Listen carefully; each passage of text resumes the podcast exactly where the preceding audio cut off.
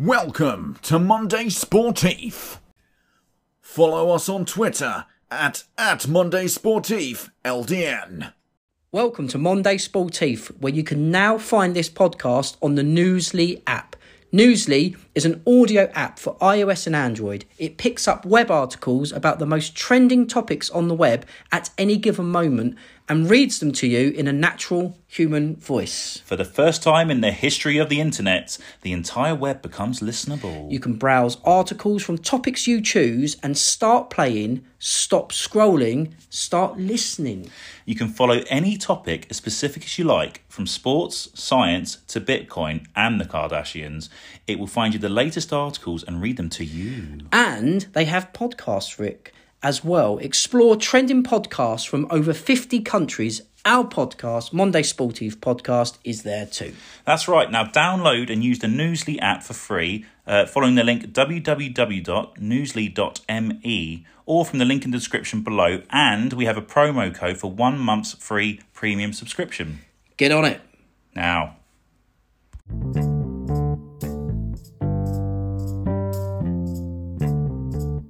Hello and welcome to episode 11 of the Monday Sportif podcast. It's episode 11, Rick. We've got a great episode coming up. We've Tell got, me. We've got our new boxing feature, which is Sport de Song, Oh, which is uh, Liam O'Hare, which is a pro boxer. We've got a, a great chat with him. And our new co host as well, which is Rob Shrew from Twitter. oh, it's exciting times. We've also got everything football, our recap on the latest events, latest and greatest events of uh, the Premier League, and we've got uh, your hot take this week. Oh, hot takes. Hot takes. Let's go.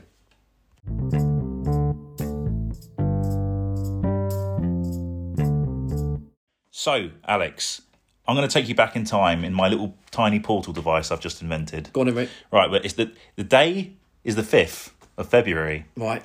and it's uh, Tottenham at home against Southampton.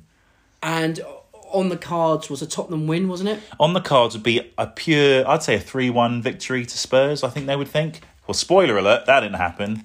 Uh, final score was Spurs or Tottenham Hotspur two, Southampton three. Yeah, I mean, it, what, what what an amazing game that was. Um, it, again, you, you look at that game before Spurs on the up with Conte.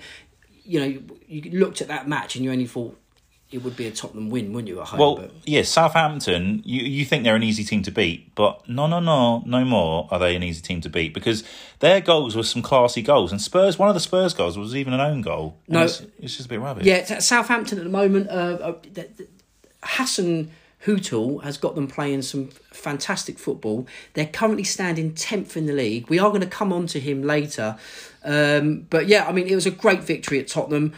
What happens to Tottenham? What happens to Tottenham now?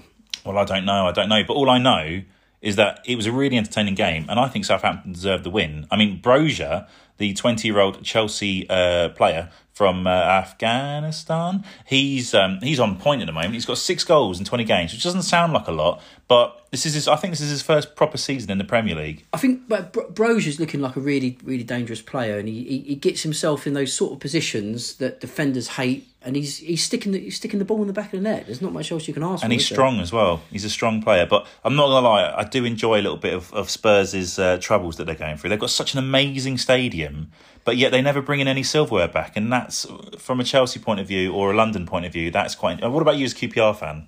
Well, yeah, I'm, well, I'm I'm quite used to that, aren't I? But um, Well, yeah, I. I think they're calling it uh, they're calling it Spursy now, isn't it? Well, when Spurs go on these particular sort of runs, they're they're saying it's a very Spursy moment, and um, yeah, I mean, I, I don't know what happens or where where they go from here because you know, like you said, Rick, they've got the stadium. Um, they, they, they, they have got some good players. They, they they seem to be lacking a few in, in, in sort of midfield and especially at the back. I mean, you- you're always going to talk about their defence because it's all over the place. Well, that's it? the thing, because rewind forward in our time machine to the future to the 13th of February, which is still technically the past, and they were at home again against Wolverhampton, um, and they lost 2 0. And it, those both games shows how weak they are in defence. The amount of mistakes they've made, including Hugo Lloris, who is who is playing really well. I mean, he made so many saves against Wolves. They could have easily been 4 0, but the way he just paws the ball away uh, it just leaves it just leaves trouble in the box. All you need to do is if you're an, uh, an attacking player against Spurs, just stand in the box and wait for the ball to drop well, at your feet. It's, it's actually a funny one because I don't know if you heard Conte talking after the game, but he he was basically sort of you know ripping into like his Tottenham team, but also having little sort of slight digs at the owners. I don't know if you heard that, but I didn't he's, hear that, no. it's a strange one. I mean, uh, that, that, Conte, there's no doubt is a world class manager. We've seen it. We've seen him dominate with Juventus. We've seen him come to Chelsea. We've spoken about Conte a lot in this podcast. Um, I just don't know. Yeah, I, I think I said it before and I'll say it again. I think he was waiting for the Man United job, but it didn't come up soon enough. And he took the he took the Spurs job probably I don't know why, maybe money or whatever. But you know, you know, the owner of, of Tottenham isn't flexible with things. He's not flexible with money. He's not been flexible Dan- with the Harry Daniel Kane Levy, thing. yeah, yeah. Daniel Levy, yeah. I mean, because I mean, you can see Kane's confidence or lack of this season. He's played twenty one games. He's only scored five goals. He's got two assists. And that's in 21 games. Last season, bearing in mind, obviously, that was a full season, he got 23 goals. He's got, we're, we're over halfway through the season. He's only got five goals. What's d- going on? I don't know. It's just i- i- if you look at Tottenham this season, and even if you look at Arsenal as well, both North London clubs they've just been through the mill this season. They've uh, had all sorts of dramas, and you know you had the Kane drama for Tottenham. You got the Aubameyang sort of debacle, debacle with with Arsenal. You had Arteta with that strange start to the season where they couldn't like even pass string a pass together. I, but I think what it is is they're just putting they just expect Spurs expect Kane to do all the work and Son to get the odd goal and Lucas Moura to maybe get even less than that. And with Arsenal, they're just praying that Saka gets the goals, and it's just it's not it's not that's not how you build a football club. City are showing you and and and uh, Liverpool are showing you how it's done because their team are scoring goals, and Chelsea are trying to do it, but they're not scoring as many. But that's just another issue altogether. Yeah, I mean, if if we're looking at the top of the Premiership at the moment, you've got Man City perched up at the top. Liverpool trying to sort of mount a challenge behind. They've got Mane and Salah back from the, from the Afcon. You know, I, I think we touched on it last week. Are we looking at it being a Manchester United title winning season again? You mean Man City? And yes, yeah, I think Man City. I think they've won it. I think Liverpool will be about a couple points behind them, but I think that's it. I think City are too strong. Moving on to that, now we've had a little look um, back at the Premier League. Now the Champions League is back. It is. the Champion League, you know, it's fi- finally back. Um, it's, it's it's a great knockout competition. There's plenty of decent teams left in it. Um, the, the games last night, you had Sporting Lisbon versus Man City. It was an absolute routing from Man City. Um, 5 0 um, to Man City. You had De Bruyne spraying balls all round the park. I mean, that guy, I mean, De Bruyne, I mean, not it's not until you watch him play. I mean, he, He's one of the what- best, what isn't a he? fantastic when he's when he's when he's not injured, he's one of the best. If he could avoid, if he avoided injury, because I know it knocked him a bit. You know, it'd be it'd be the top dog every single season. Yeah, and uh, Man City went to Sporting Lisbon. They absolutely crushed them 5 0. Bernardo, he's finished for the first goal. The shot from. Um, he must have been about, I don't know how, he was just inside the penalty box. The way he struck that ball and the precision of the shot was just phenomenal. Bernardo Silva's having a fantastic season for, for Man City.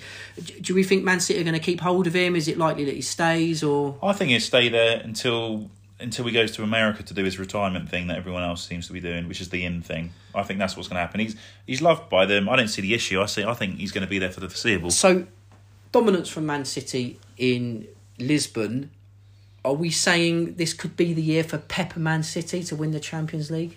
Yeah, I think I think why not? I mean, obviously you've got so, uh, the Champions League. I mean, it's my second favourite cup competition. Can you guess what my first is? FA Cup. Yes, it is. I think we share the same the same glamour of the FA Cup. We do, but no, but obviously you've got players on their best behaviour. They're doing, they're in front of the lights. They want to show off all their goody moves and all the sexiness and all that kind of stuff. So I, I think City have really got what it takes. Um, I- the way Real Madrid are playing at the moment and and other stuff. And PSG are okay. And Well, yeah. Moving on to that game, PSG versus Real Madrid at the Parc des Princes in Paris. It- It's it's a great stadium.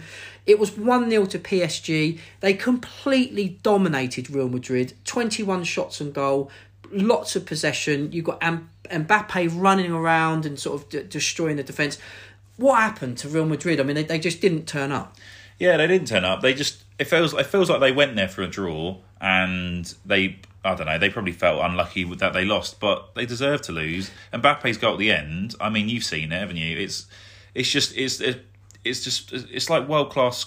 You know, for talent. me, it's it's reminiscent of uh, Thierry Henry, and it, it was that sort of Thierry Henry. How many times did we see him pick the ball up in a wide position, cut in, in uh, onto his right, and, and, just put it into the corner? It, it, slot it home. I mean, when you when you watch a player like Mbappe and Henry do that, it, they make it look so easy. They they, they yeah. make football look easy, and that is a sign of a world class striker. He's the kind of he's the kind of kid you'd see in the park. He's just taking around everyone, and he's miles above everyone else, and he's playing against people yeah. a lot older than him, and he's just making them look silly, and he and he's loving it. And it's quite ironic that he scored against Real Madrid because I think that's where he's going to be going when his contract runs out at the end of the season.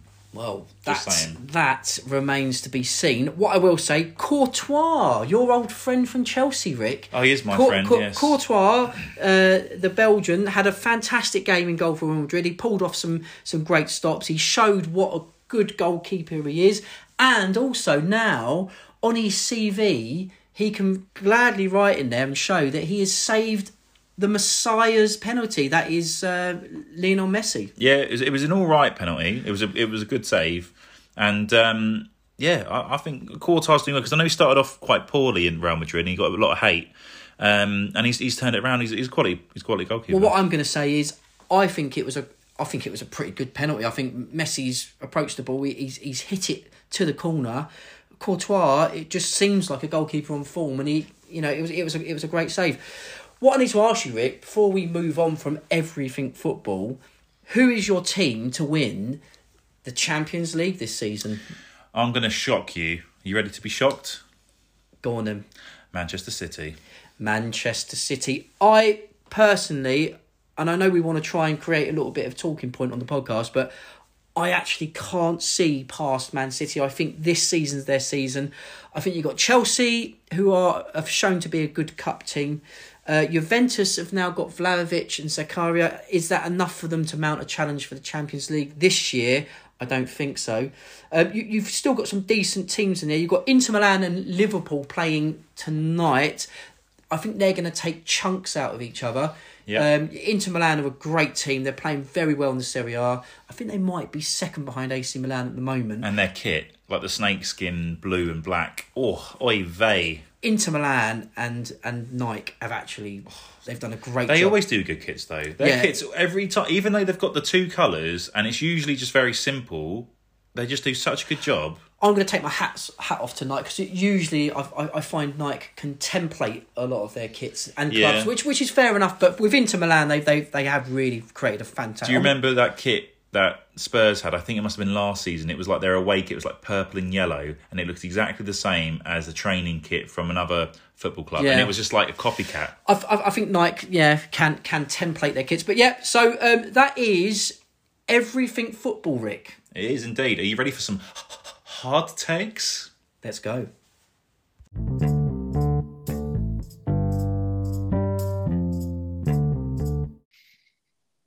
Hello and welcome to a new feature on Monday Sportif.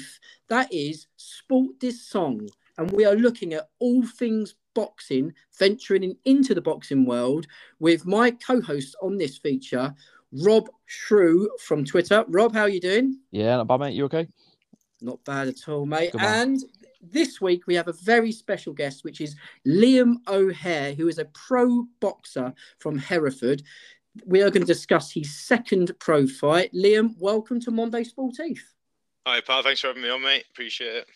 It's an absolute pleasure. Um, so, we, are going to talk about a few things uh, boxing related throughout this feature. First and foremost, Liam, introduce yourself and uh, tell us about your upcoming fight. So yeah, I'm a pro boxer from Hereford, um, as you said, but um, upcoming fight. I've taken it on short notice, but um, I'm feeling fit and ready. Uh, it's going to be 25th of February uh, in in Birmingham. Um, yeah, just just looking forward to it really. Awesome. Yeah, um, it's Friday fight night, 25th of January in the East Side Rooms in Birmingham. Sorry, 25th February. Oh, oh my fault. 25th of February. Yeah. We've, we've shot and- past January.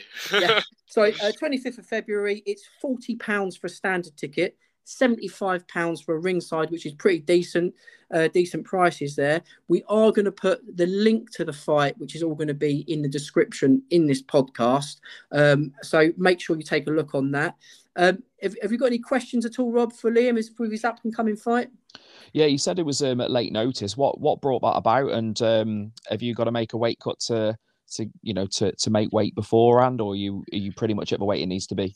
Yeah, I, I do. I sort of, sort of rookie error really. I sort of had a bit too good of a Christmas, um, and then uh, following Christmas, I knew I needed something to sort of. Well, then I had COVID actually after that. So yeah, I basically was on my back for about four, six to four weeks or something, following Christmas or following my last fight. Um, and then I sort of knew I needed to get focused on something, so I messaged my manager and I was like, "Oh right, I really need a fight. I need a fight. Get me, get me a fight, sort of thing."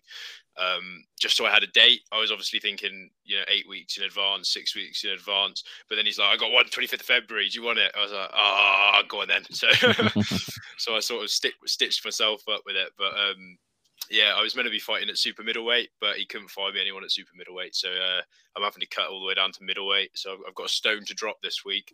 Um, which should be fun.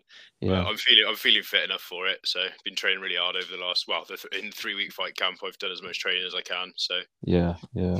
Those um, those uh, weight cuts can be savage as well. I mean, you see some extreme ones in UFC, don't you? Um, yeah, I mean, ha- how can you do such an extreme weight cut in a short space of time, um, but still keep your power and your speed? Is it, can you do that healthily? Um, it's this this time it's a bit of a challenge, but I, I'm Mm. doing it as healthy as I can. Like I've got a good team behind me, so I've got I've got my nutritionist who literally cook, cooks my food for me Nice. uh, and sends it to me, which makes it a lot easier because you know when you're sort of counting your own, like weighing up your own rice and stuff, it's easy to cheat yourself. But with him doing it for me, he just sends it to me and I eat it, and that's that, and the weight drops off. Yeah. So it's hard, but as long as I like space it out right and stuff like that, I, I still have energy at the right times. So Yeah. at, at the moment, it basically it feels like I flag all morning. I'm dying, and I've my Mm. first. I, I have like a cereal bar and like a banana for breakfast. Um, run five miles to work, work all day, and I don't have my first meal till one o'clock. At which point, I literally I feel like I could. Uh, well, I don't know. I just I'm not I'm, I'm not a very good hangry person. So, but um, but yeah, but then I have two meals then quite quick. Um, with li- little spacing, so I've got good energy then for when I'm training later. So I've got the energy when I need it, sort of Mm. thing. yeah, yeah. Quick, Nice one. quick question to, to Liam. So, um, w- when it comes to obviously dropping down, um, shredding all that weight, like uh, Rob said, you know, you, there, there must be some sort of loss in, in, in power there. I know it's only your second pro fight, but do, do, do you still have, you know, confidence coming into this fight though, regardless of, of the weight loss? Um, it's a tricky one because obviously you're so used to being a heavier weight, and then all of a sudden this weight drops off. So you, you almost the power almost stays the same because you you're gaining that extra bit of speed just from the weight not being on your arm. Do you know what I mean? It's um, it's, it's you get a little bit more snap. Um, as long as you have the energy, I think it's the energy that's the key. Because Yeah. obviously, when you're at a heavy calorie deficit and you're proper flagging, I mean, I, I, just- I say we've all been there, but I, I've been there when I've been on a 10 mile run and like, you know, I'm, I start off a decent pace, then I run out of food in my belly and I, I just feel myself starting to flag and I really have to troop through the last sort of three or three, three or four miles. Mm. Um, so obviously it's just important to make sure you're not, you've got the right food in your belly for what you need to do at the time sort of thing. Yeah. but then just die for the rest of the day, basically. What about water? Do you, how much water are you allowed to take on? So actually, because it's such such because obviously it's a two week cut, really. Mm. Um, I've actually had to limit water intake already, um, as a way to try and, which is obviously that's not not a sensible way to do it, but it's just you know needs must. So I need Yeah. to make sure I can hit the weight. Once I'm down to weight this week, I can then up water intake a bit next week, and now I can just sort of sweat it off if I need to for the weigh in. Yeah. Um, and obviously with it, with this fight, it's because of COVID. Actually, did me a load of favors because because of COVID. A lot of the time on the smaller shows like this, uh, you'd actually have to weigh in the same day. But obviously, because of COVID, they've got the weigh in day before now. So um, obviously, I can rehydrate and you know get the coconut water and bananas and stuff in me to help me hydrate after Yeah. the fight. After the weigh-in, sorry. You'll be having a bit more than that after the fight. oh god, yeah, yeah. I- I, I, I, got to 83 after the fight. I, I, mean, I mean, to be honest with you, um, Liam, like he, hearing the sort of diary or you know the nutrition of a pro boxer, it it it sort of massively puts that sort of um, the the onus on you know w- w- us as boxing fans when you're watching like these boxers drop all the weight and then fight, and we're sort of sometimes we, we, we can be quite sort of what's the word uh, critical of these boxers. You don't realise what boxing what you have to put your body through really do you you know it, it's- yeah, yeah. It's a mental drain, and it put it puts strain on every other element of your life and the people around you as well.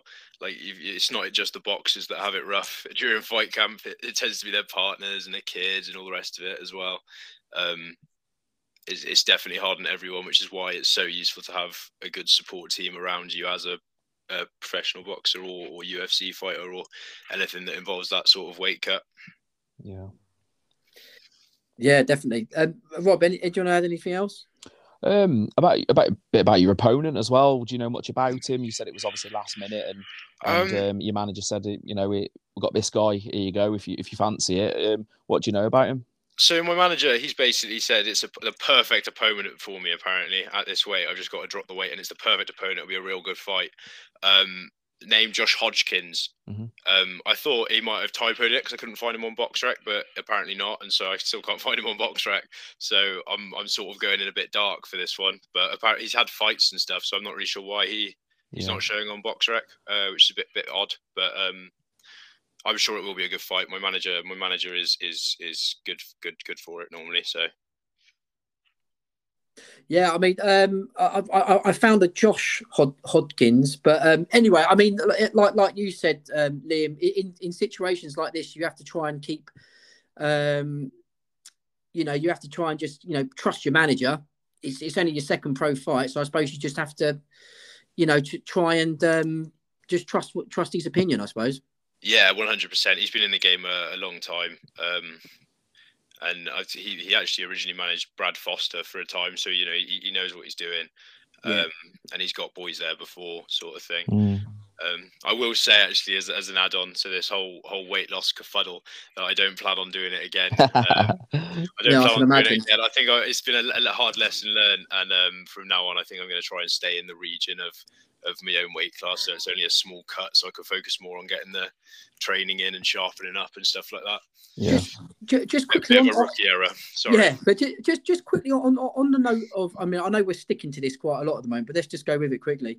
So, in terms of the sort of dramatic rate weight loss, w- w- when we're looking at um, fighters, and you'll notice yourself, Liam, and probably yourself as well, Rob. But when you're looking at fighters, I, I know um, sort of everyone looks at Ricky Hatton as being the, the, the guy who sort of drops that amount of you know so much weight before a fight. Do you reckon we we could have potentially have seen a different career for Ricky Hatton? I know he had a shiny career anyway, but had he cut out certain things, do you reckon it, it could have propelled him even further into the sport? I, I definitely, I definitely think so, and I, th- I think most of all, it affects the longevity of your career in terms of how long you can keep fighting. Because uh, I think the yo-yoing and stuff, it really messes with your metabolism, and then it becomes really hard, like to sort of not yo-yo, as it were. Yeah, yeah, yeah. Uh, so I think it's like once once you start, it just gets harder and harder not to.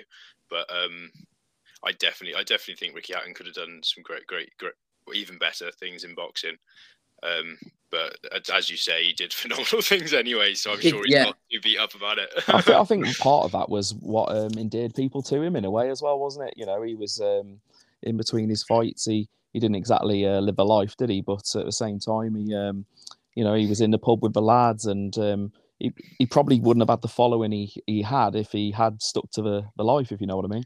yeah, that's a very good point. I, I, I actually, yeah, t- t- to be honest with you, Rob, I, you know, I, I didn't think of it that way, but I, I remember a few of my, my friends went across um, to Ve- Vegas and watched Oh, him fight Pacquiao, yeah, and um, and and you're right in saying, you know, everyone was going there because they knew what Hatton would be in the bars afterwards, and you know, he, he, he sort of brought that crowd together. So you may be right. Ma- ma- Maybe this, you know, sometimes when it comes to boxing and sp- the stars align and it, things happen for a reason. Maybe Yeah. that's all it is. Yeah.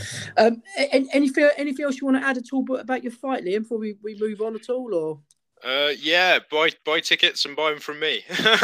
Yeah, well, um, when we're done here, we'll, if if you're on Twitter and that, if you want us to uh, sort of share some posts and stuff, just let us know. Yeah, that would be amazing. Because as you said, with Ricky Hatton and his following, it is a lot to do with uh, ticket sales and getting out there as to how regularly and stuff you can fight and get Yeah. those opportunities for Yeah. titles and that. Definitely, Um, yeah.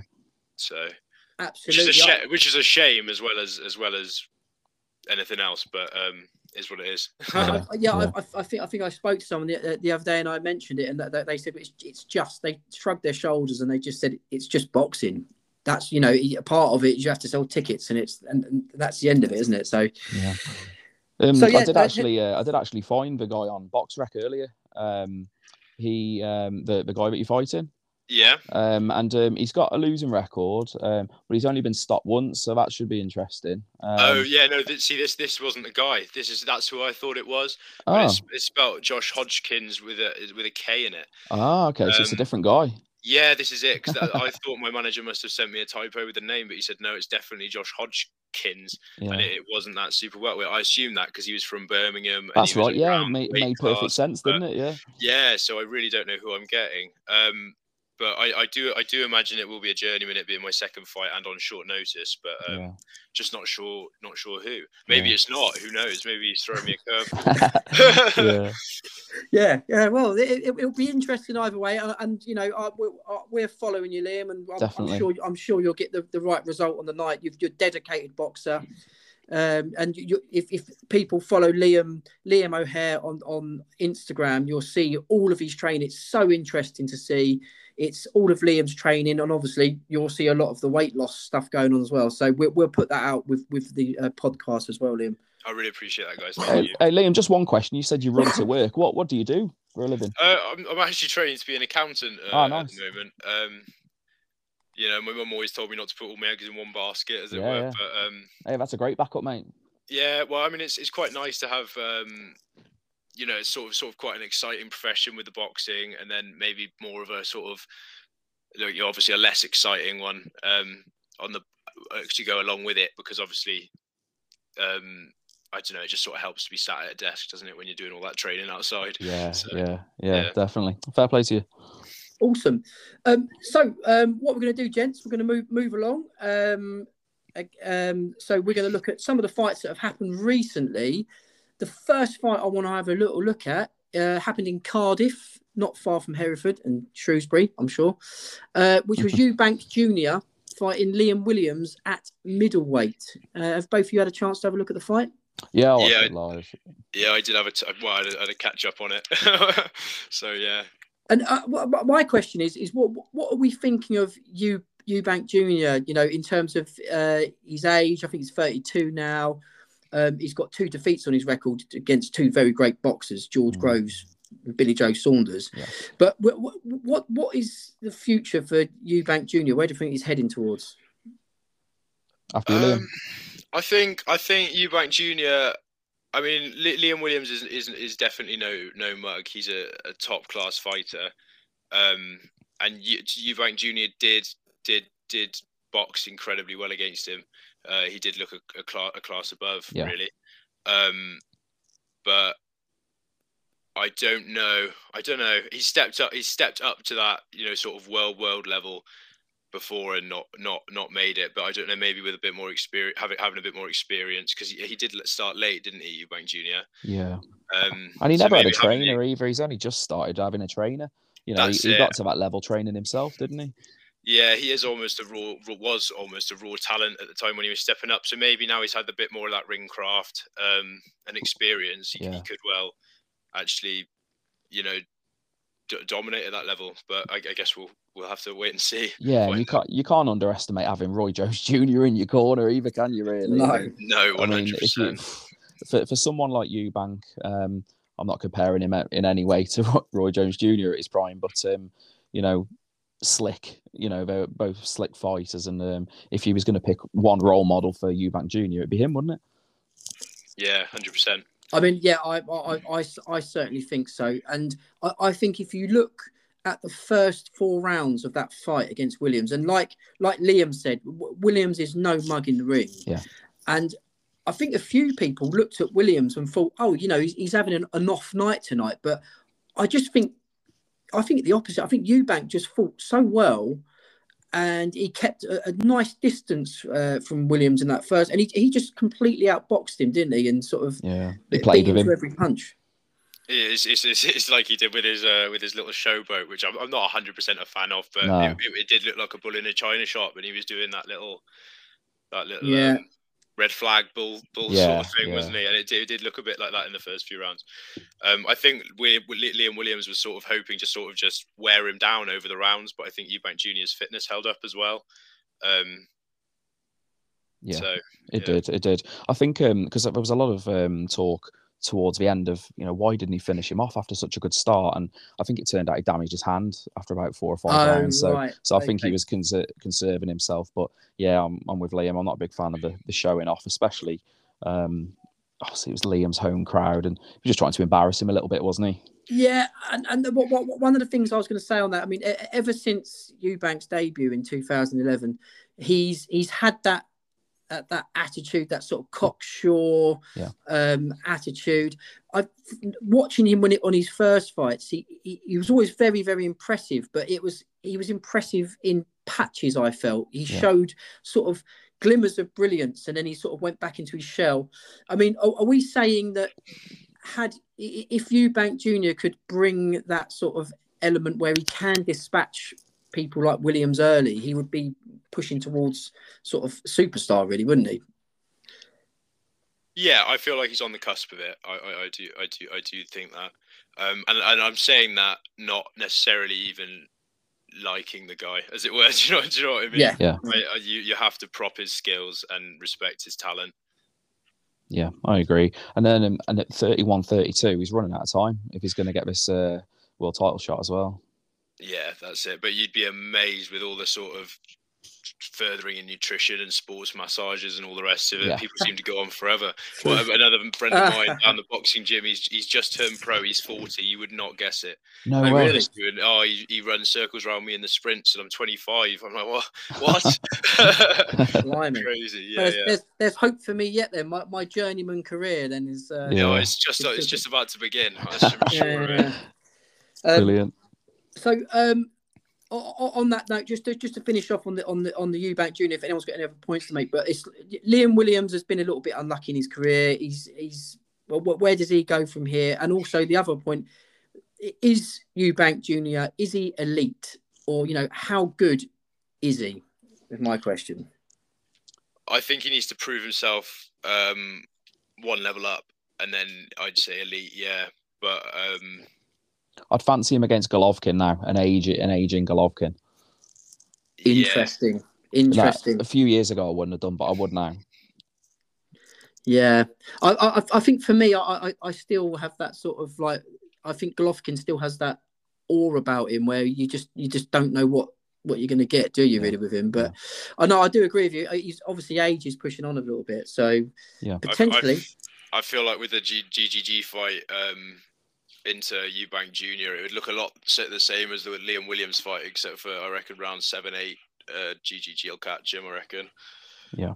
because it, Yeah. it's sort of like he's. He, I f- feel like Eubank, he's fancy and he's good at keeping the range and stuff.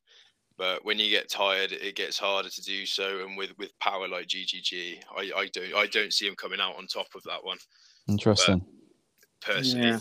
I could be wrong, but yeah. it, do- and do you know what? If he go on, go on, go on, mate. go on, Rob. No, go on. Um, no, I was just going to say if if he did manage to beat Golovkin, I don't, I still don't think he'd get his props at this stage because his two best wins would have then been an aging DeGale and an aging Golovkin. He needs to do it against a live, you know, um, I won't, won't say Canelo, but you know, someone who's an elite fighter at the, in the prime of their prime of their game, really.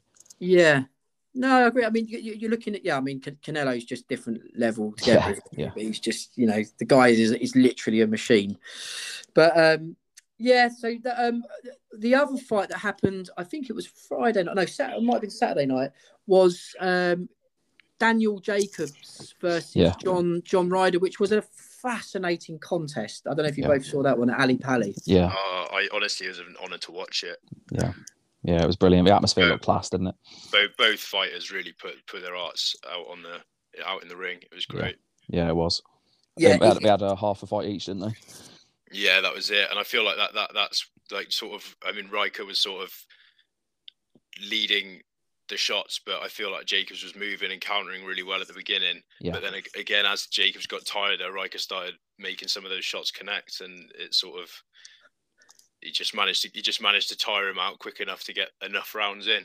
yeah, yeah. I, I, for, for me, I, I, you know, J- Jacobs showed his class at the beginning, beginning of the flight. He literally controlled John Ryder, who was literally trying to get, get inside.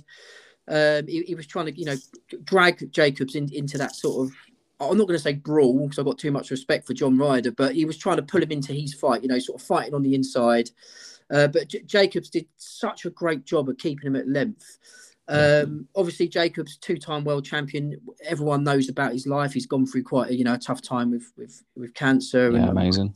So you know it's it's amazing that he's in the ring boxing. Really. Yeah. Um, but you know, I was willing Ryder to get into the fight. He did. It made the fight what I would probably say a modern day classic. It was a fantastic fight, but how Ryder ended up winning it I don't know. I'm torn between whether I'm I'm pleased about it or not because I'm not sure quite how they came to that decision. Yeah, I, I, I did I, I do agree with you in terms of counting the rounds. However, I'm sort of glad Ryder won because I felt like the rounds that Ryder won were run won more considerably. agreed. Yeah, Um, so obviously with the 10-9, I feel like Jacob should have won. But in terms of who, in my in my eyes, did take the fight, it would have been would have been Ryder. Although I was expecting Jacobs to get the decision decision yeah. with the 10-9 sort of scoring system. Um, yeah, yeah, I agree. I agree. I'm I'm a 10-9, which I think you have to base it on, don't you, in terms of a fight? I mean, um, yes, Ryder, he was much more conclusive in the rounds that he did win, but I actually gave um, Jacobs five of the first six rounds, um, and then I gave him the last two after after Ryder had come back into it. So, you know, what's that, 115, 113, and I think one of the judges had that. Um, but it, it's tough to call it a robbery, which a few people online who I think just keyboard warriors, to be honest, like wanted to call it a, a robbery, and it, it Yeah. can't have been a robbery. I mean, the guy who gave it to um, uh, Jacobs was the British judge, so so it says it all. Yeah, hundred percent. Yeah, I mean, I mean, it, it wasn't one of those fights controversial where you think to yourself, oh, you know, there's like, you know, it's, it's, this has been set up. It wasn't like that, but you just like like like you touched on, Rob, that you know the, the what they call you know the, the the last two rounds. You got round eleven and twelve.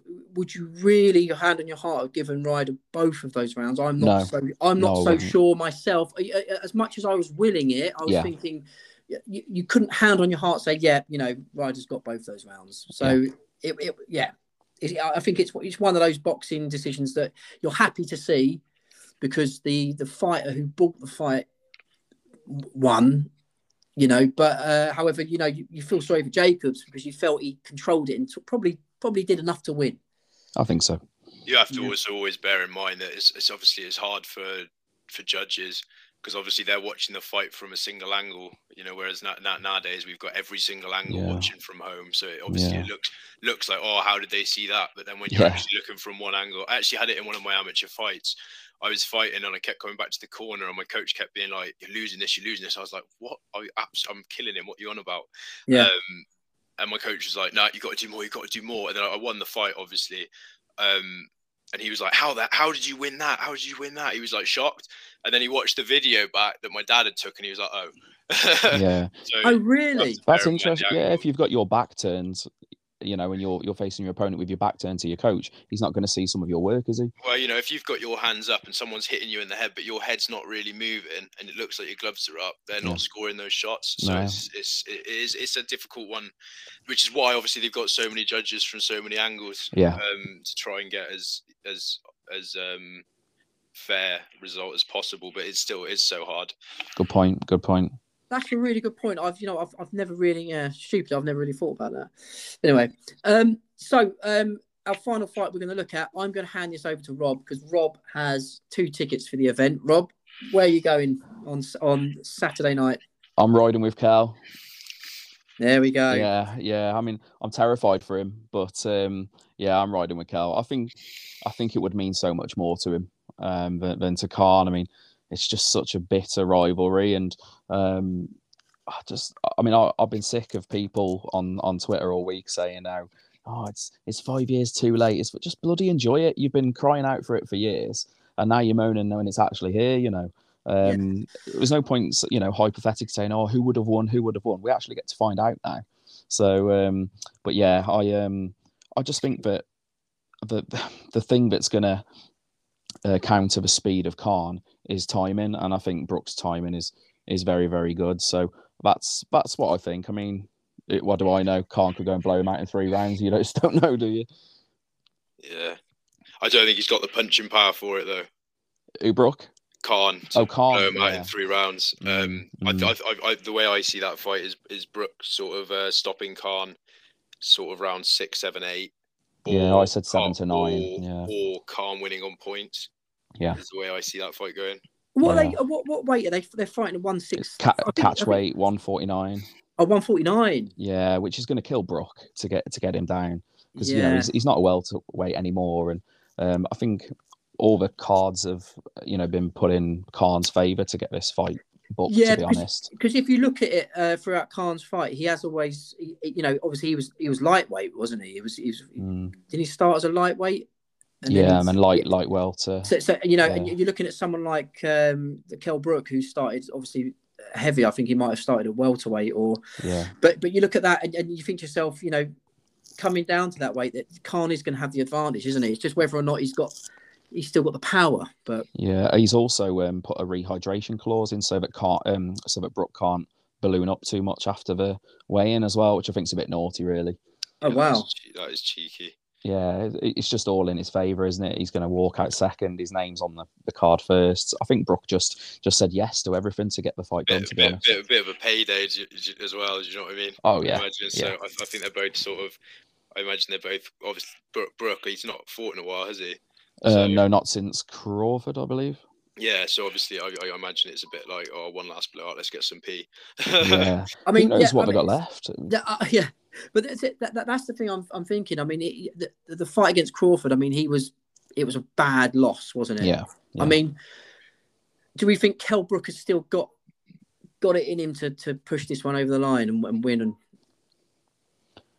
I think so. I think so. I mean, if you look at, I mean, Khan's only had one fight since Crawford, I believe, against Billy Dib, which was a, a nothing. I mean, no, no disrespect. It was a, it was a nothing opponent really, just for the cash in the Middle East. Um, and if you look at both of their performances against Crawford, I mean, I, I personally thought Khan chucked it in. He, he took a, a slightly low blow and, and you know, he, he'd had enough. Um, Yeah. Whereas I think Brook was stopped on his feet. So, um, yeah, there there is a difference there. But ah, I don't know. I've just got this feeling about Kell on Saturday. yeah, I mean, I, I've I, I've looked at it. I I, I think it, could be over quite early. I think if Kell Brook finds his rhythm within between rounds, sort of. I'm going to say early. I'm going to say like one to four. If Kell Brook can find his rhythm, Wow. rhythm and, and get and push Khan, get Khan in a situation, he could, could potentially get him early. If not early, it'll be late on in the round. But I, I, I I'm going for a Ka- uh, Kell Brook win. I, I can't see anything other than that. But I would What? say that obviously, ha- ha- ha- having had him out the ring for quite a while, I know what I know what you know four or five weeks did to me over Christmas. So yeah, Yeah, yeah. um, yeah, but I'm sure that I'm sure they'll have had um, plenty of time to get back into it. yeah, very different training camps as well. I think um, Khan was in the mountains and uh, and Brook was on the beach. well, Oh, really? Yeah, yeah. I think he was in Fuerteventura or somewhere like that. Oh yeah, no, he is that. Yeah, that's. I think that's his usual training camp. That's right, that's right, yeah. I don't know. I don't know why this reminds me of the David Haye Tony Bellew situation. Yeah. I mean, that, that, for, for me, that's all I'm hoping. I'm hoping that both boxers are fit. Uh, they're not carrying too too much sort of baggage from their recent sort of quite bad losses. I think they both lost to Crawford. Uh, Yeah. quite, quite recently. Yeah. Uh, who, who's as as we all know is an exceptional boxer. I mean, you're looking at Yeah. s- an absolute superstar in the sport, aren't you? I mean, yeah, pound for pound. Yeah, He's, Yeah, he's- he's he's literally just a phenomenal uh, specimen, Crawford. But yeah, that's what I'm hoping. I'm, I'm, I'm I really hope it's going to be a, a great event, especially for you, Rob, because you're going. Oh mate, I can't wait. Honestly, I'm, I'm I, this this lad reached out to me on Twitter because um, I, I couldn't get a ticket on the sales, and he'd managed to get two pairs of tickets um, on either sale, and he obviously kept the better tickets for himself and said, "Yeah, mate, I'll transfer them to you via Ticketmaster, all legit, um, face value." And I was I was indebted to him to be honest. I mean, I I, I couldn't believe he was giving me these tickets face value. So uh, yeah, fair play to him. That's amazing. There the we power, go. the power of Twitter, eh, mate? It's the, it's the, the power. See, see there, I told you, Rob. That that is your poll on Twitter. You see, there it is. There. Um. So listen, guys. Anything else anyone wants to chat about at all, or No, no, it's good. It'd be good to sort of recap on it maybe soon. Um, have a catch up on you know how it's gone down, and um, obviously Josh Taylor's on the week after, so it'd be good to catch up on a few few other fight nights. Absolutely. What we want to do, Monday Sport, if we want to keep this up, uh, Sport this Song is our boxing feature. Um, this week we have had um, Liam O'Hare on the show, who's got his pro fight. I'm going to tell you again, it's Friday fight night. It's the 25th of February at the East Side Rooms in Birmingham.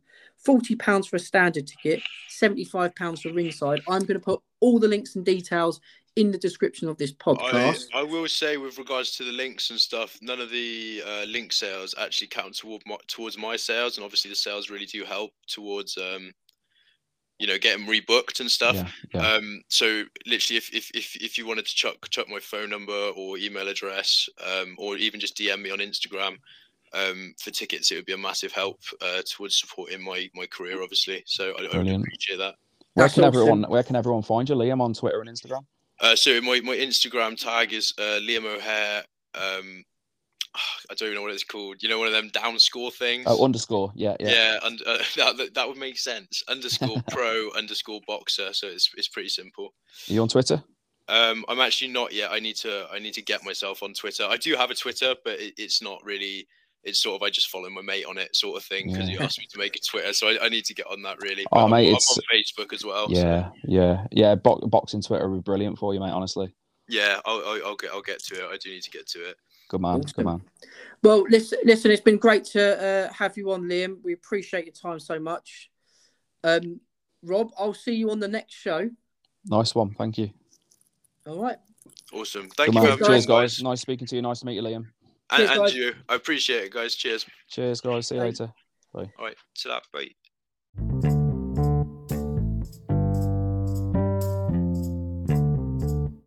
Right, Rick. That was our new feature, Sport de Song, on Monday Sportif, our venture into the boxing world. Now, I'm not going to lie, I don't know anything about boxing, but I did enjoy that, and I'm thinking about getting into boxing. Here we go. What have we got coming up now? Hot takes.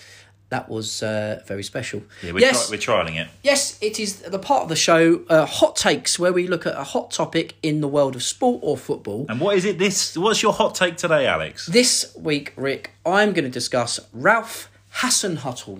Hasenhüttl. Hassan Hootel. Correct. Thank you. So Ralph Hasenhüttl is the current manager of Southampton FC. Um, he was also an Australian pro football player, playing from 1985 to 2004 for FC Cologne and Bayern Munich 2. Oh, twice as bit, good as the first bit one, right? saucy. Uh, he was a, a centre forward. He scored 119 goals in 450 appearances. Mm, he also played for the Australian national team, eight games, three goals. So a decent striker. Um, he's the manager of Southampton. Uh, we spoke about Southampton earlier. He's having a good season, isn't he? He's having a good season. Words and eyes, eyebrows are being raised about him. And uh, Man United were talking about. Well, there's talks in Man United about having him uh, join uh, the other one at uh, at United for the new Oh, really? coaching position. Well, Southampton currently stand uh, 10th in the Premier League. They got Che, che Adams, who's scoring on a regular basis. Also, Jay Ward Prowse, who Pep Guardiola stated is the best set piece set piece taker in the world, Rick. In the world. In the world. That's my Jeremy Clark- Um, Clark- Clarkson impression. As we mentioned earlier, they've also got Broja, uh, who's play, having a fantastic season, all under the management of Ralph Hasenhüttl. Correct. Yeah, they, I think they're playing really well. They're they're they're fighting for every scrap, every foot of pitch, and they're probably going for it. Probably going for it. If you see them play, um, they they their press is really high. I know that's a big thing at the moment. Chelsea did at the beginning of the season. It worked really well, but Southampton, I don't know what they're doing differently, but. Maybe it's just not expected from the opposition because they're pressing very quick and they press in packs like wolves, um, but not Wolverhampton, the actual wolves, the animal. Yeah, it's interesting. Um, he he did manage. Uh, I'm going to say it's completely wrong. FC Ingolstadt 04. Uh, they were in the Bundes, uh, Bundesliga two, and he took them to the Bundesliga for the very first time in their history. Can you well, believe that? he's a good he's a good manager. He then managed. I'm going to say this one again as well.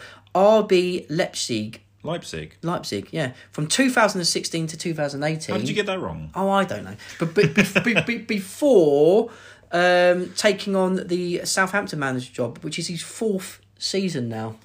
He's already been there four seasons. Yeah, four seasons at Southampton. Well, to be honest, to be completely honest, this season's the only season that I think he's actually doing something like proper good. Well, he's finally he- sorted it. I I think he's one of those those managers who, who needs sort of time to sort of embed what he wants. He puts his own sort of take on tactics and how he wants the team to play. It is his fourth season, but Southampton are tenth. Yeah, they're tenth. We're over halfway through the season. They're playing well. I don't think they really have any injuries for them as well. Uh, Ward Prowse plays every game.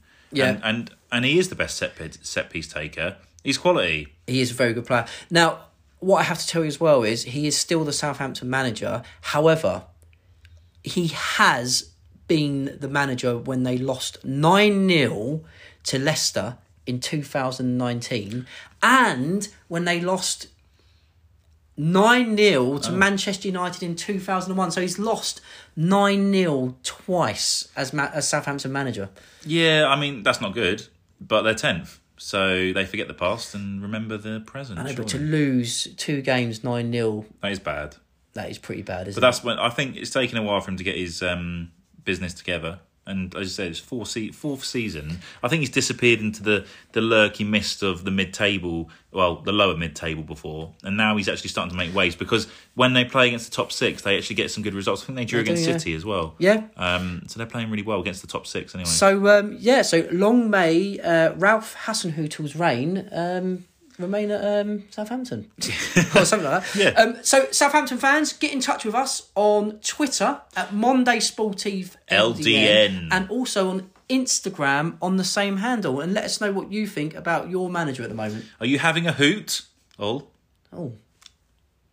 Well,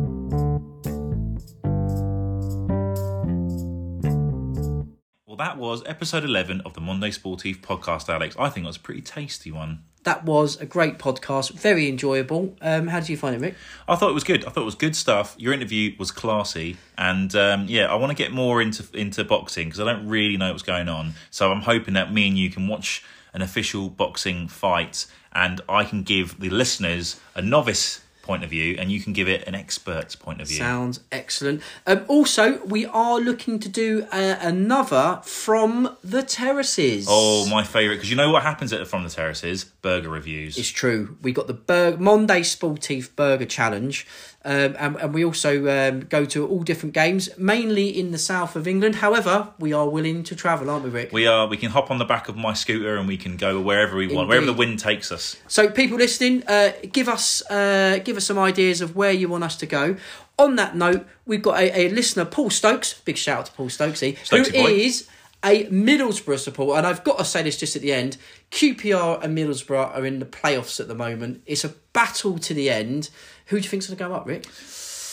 I'm going to have to side with the Stokes mobile here. Oh dear, oh dear. Middlesbrough, Middlesbrough. That's the way forward. I think. I think they've got it. I think QPR. they've- I think they're slowly burning out. Middlesbrough just picking up some pace. Well, that's a that's a, a miserable end to the show. Yeah. Well, not not for me. But Anyway, as always, thanks for listening to Monday Sportif. Please like, subscribe, and comment wherever you can, and we'll see you next time. we will indeed. Goodbye. Follow us on Twitter at, at Monday Sportif LDN.